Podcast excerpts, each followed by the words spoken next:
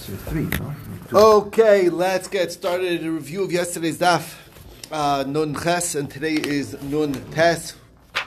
Have in mind that our learning should be as close for for Shleima for Yitzchak ben Rezel for Adasa Besranya for Gita what? Chaya Gita? No Chaya Chaya Rachel Bas Devora right Chaya Rachel Bas Devora and? and Gita Basara okay.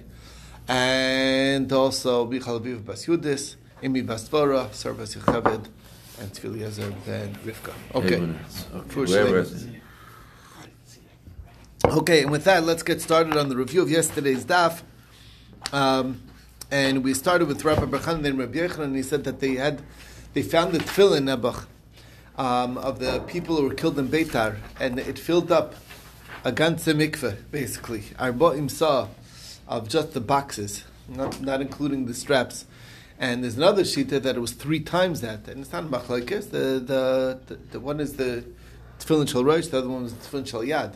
Um, uh, that's how much tefillin were, were on people's heads when they were being killed. Um, um, the Rav Assi said that there were four kav of, of brain matter that was found on one stone. They, would, they just smashed the kids' brains on, on the stones. Um, either four kav, Ula says it was nine kav.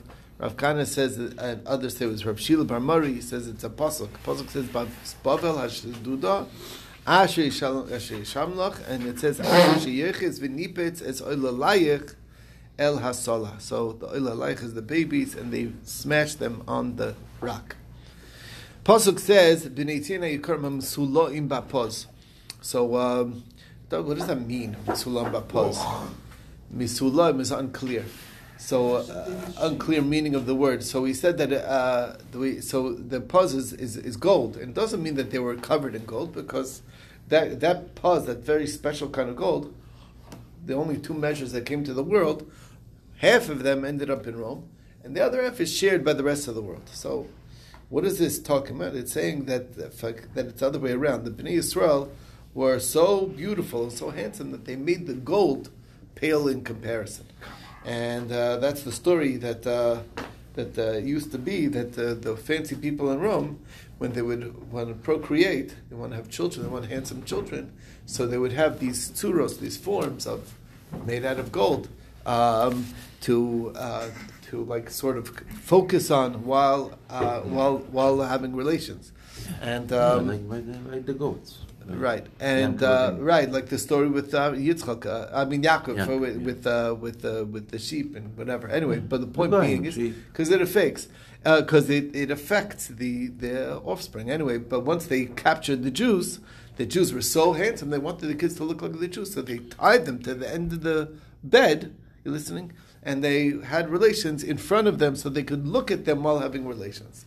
There so was a Rav who was by, by the mikveh. Who was that? He went to the Rabbi mikveh. That's Rabbi Yechon. Yes, Oh. yeah, that's right. Okay. Anyway, um, so that was like a kind of like a cruel and unusual punishment, kind of like very just embarrassing. Anyway, so um, uh, so he, so one person said to the other, "It's like where do you see that written?" So he says that's part of the pasuk of kam kol choli v'chol maka asher loy kosim b'sefer HaTorah says.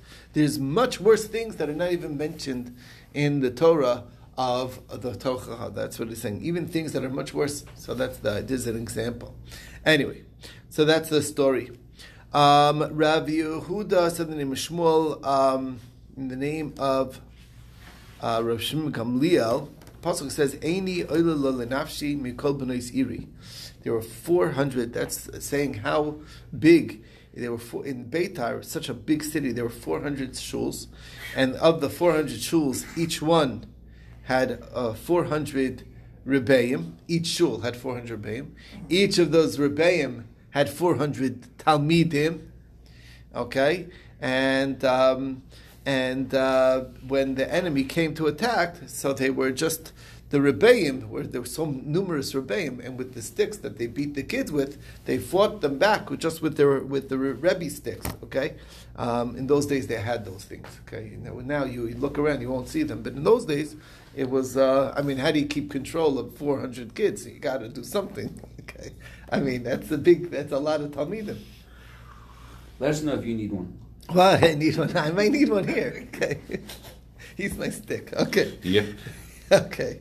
Weiter. Okay. Anyway. Um, anyway. Um, anyway. But ha- after the enemy conquered them, they, they took each of them. They took them and they wrapped them in the Sifrei Torah and burned them.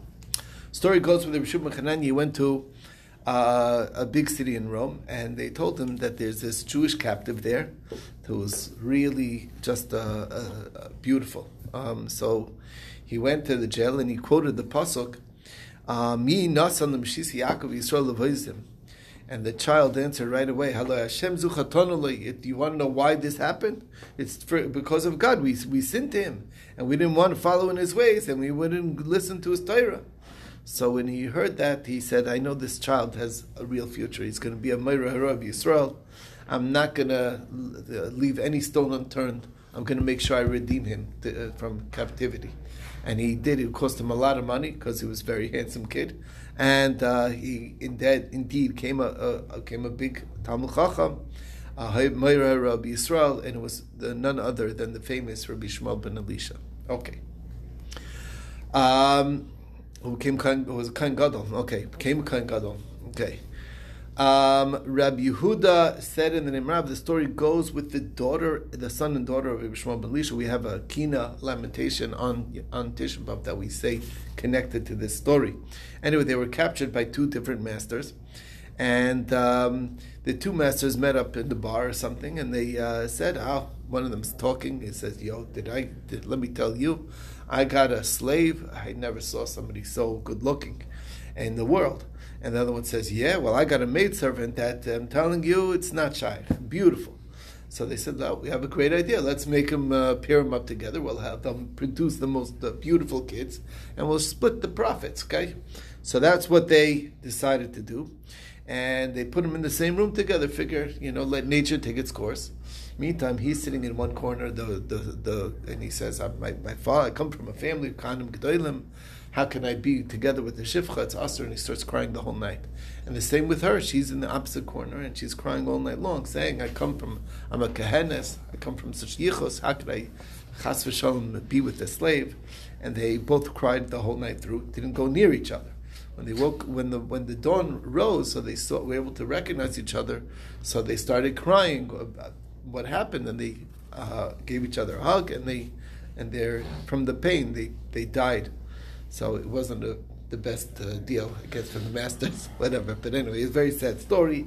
And in fact, Yirmiyah Navi, well, that was one of his uh, kinas, was for this. Uh, um, because of this story. Like Al Eila ni boichia eini eini yerdamoy. That's what he says. So it's like a deer jerker.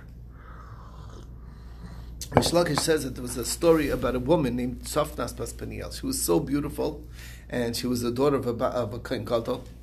And um, somebody captured her and had his way with her the whole night long.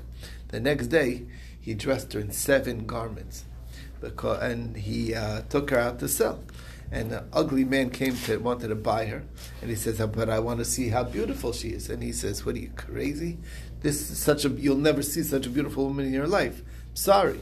But he says, "I don't care. Afal pikin." And then he started tearing off her clothes one layer after another, and she was sitting in the ashes, and she said. A line like this, she says, "I understand, that Hashem. Maybe you don't feel bad for us, but what about for your own sake? Isn't it uh, sh- shameful that the uh, you know, Jews are your people? That this is what's happening to your people? And in fact, the pasuk confirms that that that that was exactly what was going on. That that when Hashem talked about it, "Ba shoydid aleinu," it was not only on you, but even on me as well, so to speak. That God Himself is suffering the same. Uh, the same, the same embarrassment. Okay. Next, we saw. So Rabbi- nothing happened? that's it. That's the end of the story. I don't know what happened. That's the end of that story.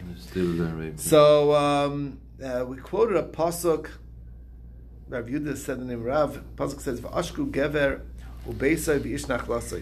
This story hit me very hard. Okay, the the story that what brought about the whole destruction of the Beis Hamikdash was this story. There was a student, uh, let's say, an apprentice of a carpenter, and uh, he was working for the master carpenter. Anyway, he wanted to. He he had his eye on the carpenter's wife, He wanted to be with her. Okay, what happened? One time the carpenter needed to borrow money, so he went to his apprentice. He says, "Can I borrow some money?" He says, "Sure. Send your wife over to my house. I'll be happy to send to give." Money. So he sent his wife, unsuspecting, and for three days, no, his wife doesn't come back. He's like, "What's going on?" So he went to the house. He says, "Where's my wife? I sent you my wife three days ago." So he said, oh, "What do you mean? I gave her the money, sent her off right away. I don't know what you're talking about." But I, I, I heard that there was that on the way back, she was attacked and she was raped on the way. He's like, oh, that's a terrible thing. What should I do? So the apprentice says to the master, he says, let me tell you, if you want to take my advice, I would recommend that you divorce her. He says, divorce her? But I can't afford to divorce her. In those days, the ksuba was a lot of money. I don't have the money. Not a problem. Good friend like you, I'll lend you the money so you could pay for ksufa. Okay, so he lends the money to that to, that, that, that pay the, the ksufa. He of course pays the ksufa, and uh, uh, he divorces his wife. He gives the ksufa, and then, sure enough, um, the apprentice marries The the, his ex. Oh, she was on it. Oh, okay. Yeah, Oh, he marries the ex. Sure enough, um, time comes to pay. He doesn't have a way to pay. He says, "Okay, you'll work for me." So what happened? There's the guy who's his, his apprentice, right, and his wife, and they're living and eating and drinking, and he's a guy surfing, trying, and the whole time he's crying bitter tears while he's pouring the drinks. And he says, "That's what sealed it. That's what seals the judgment against the Jewish people." Anyway, some story. Okay. Okay. Anyway, so that's the story. Anyway, so um, others say it was Eishasish that they were involved in, and that's what that's what sealed it in. But anyway, brings us to back to the topic of the day, which was where the Mishnayos, which was talking about when you buy from these Sikrikun. Sikrikun, we explained, these are people who. Um, who were Gentiles and they were, you know, there was a risk of basically them killing you. So, um, so they made you an offer you can't refuse to buy that, to buy your property. So the question is, do you really mean it when you're selling it to them or not? They're also buying it at a discount, not at its full value. In Eretz Israel. This is in Eretz Israel, yeah. Well, It's a- this is a school, no? uh, we're talking about goyim. What are you asking Yeah. questions? The question, yeah. So we talked about what status of the Pikuach sale when a person buys it off of those sikrikun. What's the status by them? Do they own it genuinely or not? So they have to work it out with the previous owner to make sure that he's okay with it. So Rav says this whole issue is only if the the original owner just said, you know what, I don't mind, go take it, buy it. Okay, they he gave him like rishus to acquire, but he didn't actually write any documents. But once he writes a document, then that means he's absolutely he's fine with the sale. If the original owner signs off in a document, that's different. Okay, Shmuel says even that's not enough until he actually writes that if somebody takes this property from you, you could come back to me. So then he really is uh, really means the sale. Anyway, brought a price supporting Shmuel. Talks about Rav Shimon Lazar. Similar case is really similar halacha. Talks about a, a person who b- buys property that's set for the ksuva for the woman, and uh, first he pays the woman money, and then he goes back to the husband and pays him money to get this land. So then that's a good sale. But if it's the other way around, first the husband, then the wife, the wife could be he's not really happy with the sale, and she only did so to appear, to be in good with the husband, so the husband wouldn't be upset at her because he wanted obviously to sell this property. Anyway, um, so the but the pasuk says, but if but the Mishnah says, but if if she wrote achrayas, then even if she was iftar, then it's fine. Meaning she said, if anybody takes this property from you, you could come back to me. That's a different story. So. Um, so that seems to be a riot to Shmuel, and then the Gemara says no. Achrayis is the same thing as shtar. That's what he's saying. That's what it means. Doesn't mean anything different. Okay.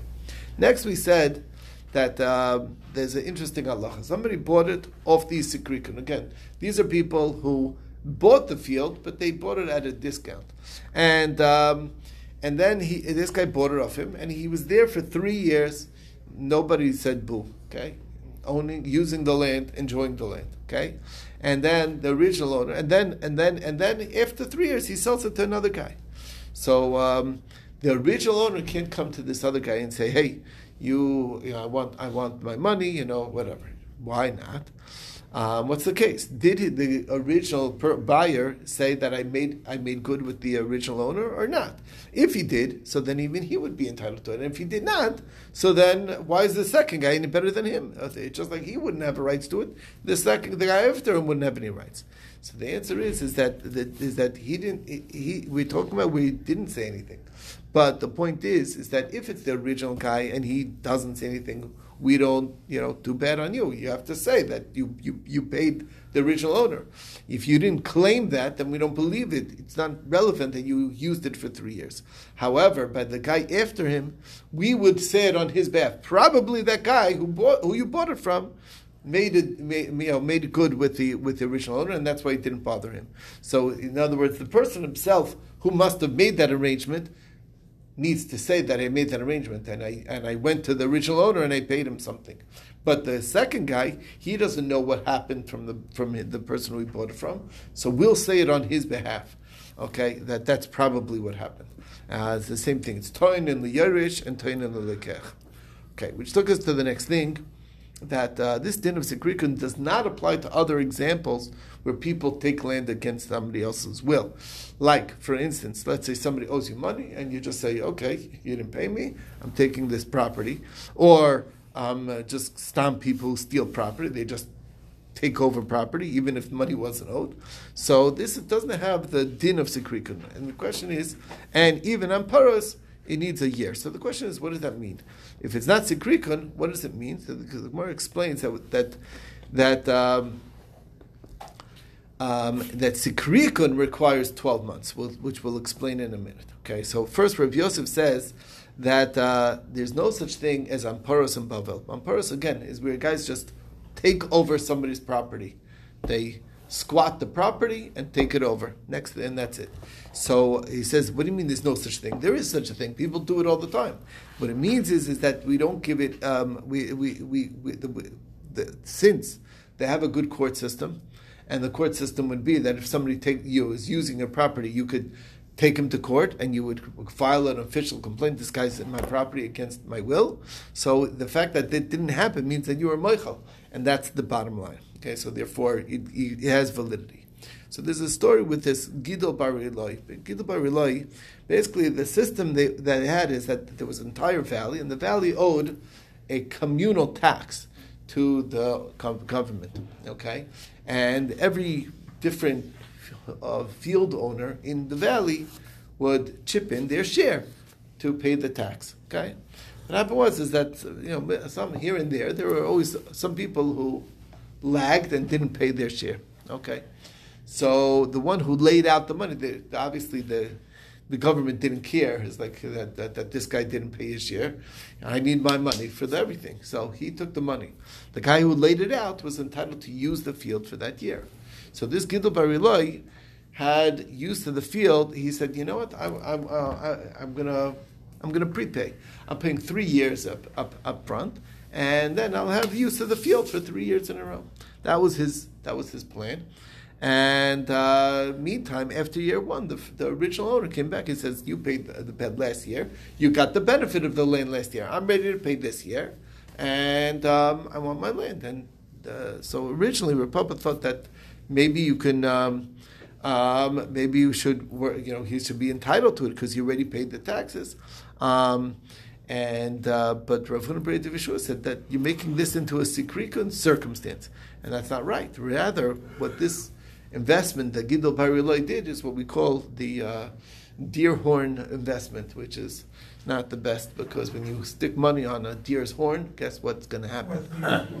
a deer's horn. A deer. You know, you know what a deer? A tzvi. tzvi. Karen hatzvi. So it's not, not a good investment. Put it on. They, he runs put, away. They run away, and you're not going to see your money in a long time. Okay. Probably ever. Right. So that's what I'm saying, right? So like, uh, it's always a good sign that uh, if you see a, a you know, companies like Deerhorn Investments, you're like maybe stay away. maybe stay away. not the best. Not the best thing. Not the best uh, name for investment. All right. Um, anyway, so uh, the Gemara said that that that was that there was an original ruling what to do with the sikrikun, and the later Beis Din said that if you buy it, All you have to do, it's a good sale, but all you have to do is give a quarter of the money to the original owner. So it's a machlokas. How much is? How do you figure a quarter? So Rav says it's a quarter of the land or a quarter of the money. Okay, and Shmuel says it's a quarter of the land, which is really a third of the money. Okay, because um, and the machlokas is exactly how much of a discount is it a fifth off that they take, or is it? Um, that, that, that, that, when they're buying the land, the Sikrikun do pay money to the original owner. How much of a discount are they are they taking? Is it twenty five percent off, or is it, um, uh, or is it, or is it, or is it, or is it, or is it twenty percent off? That's the machlokes.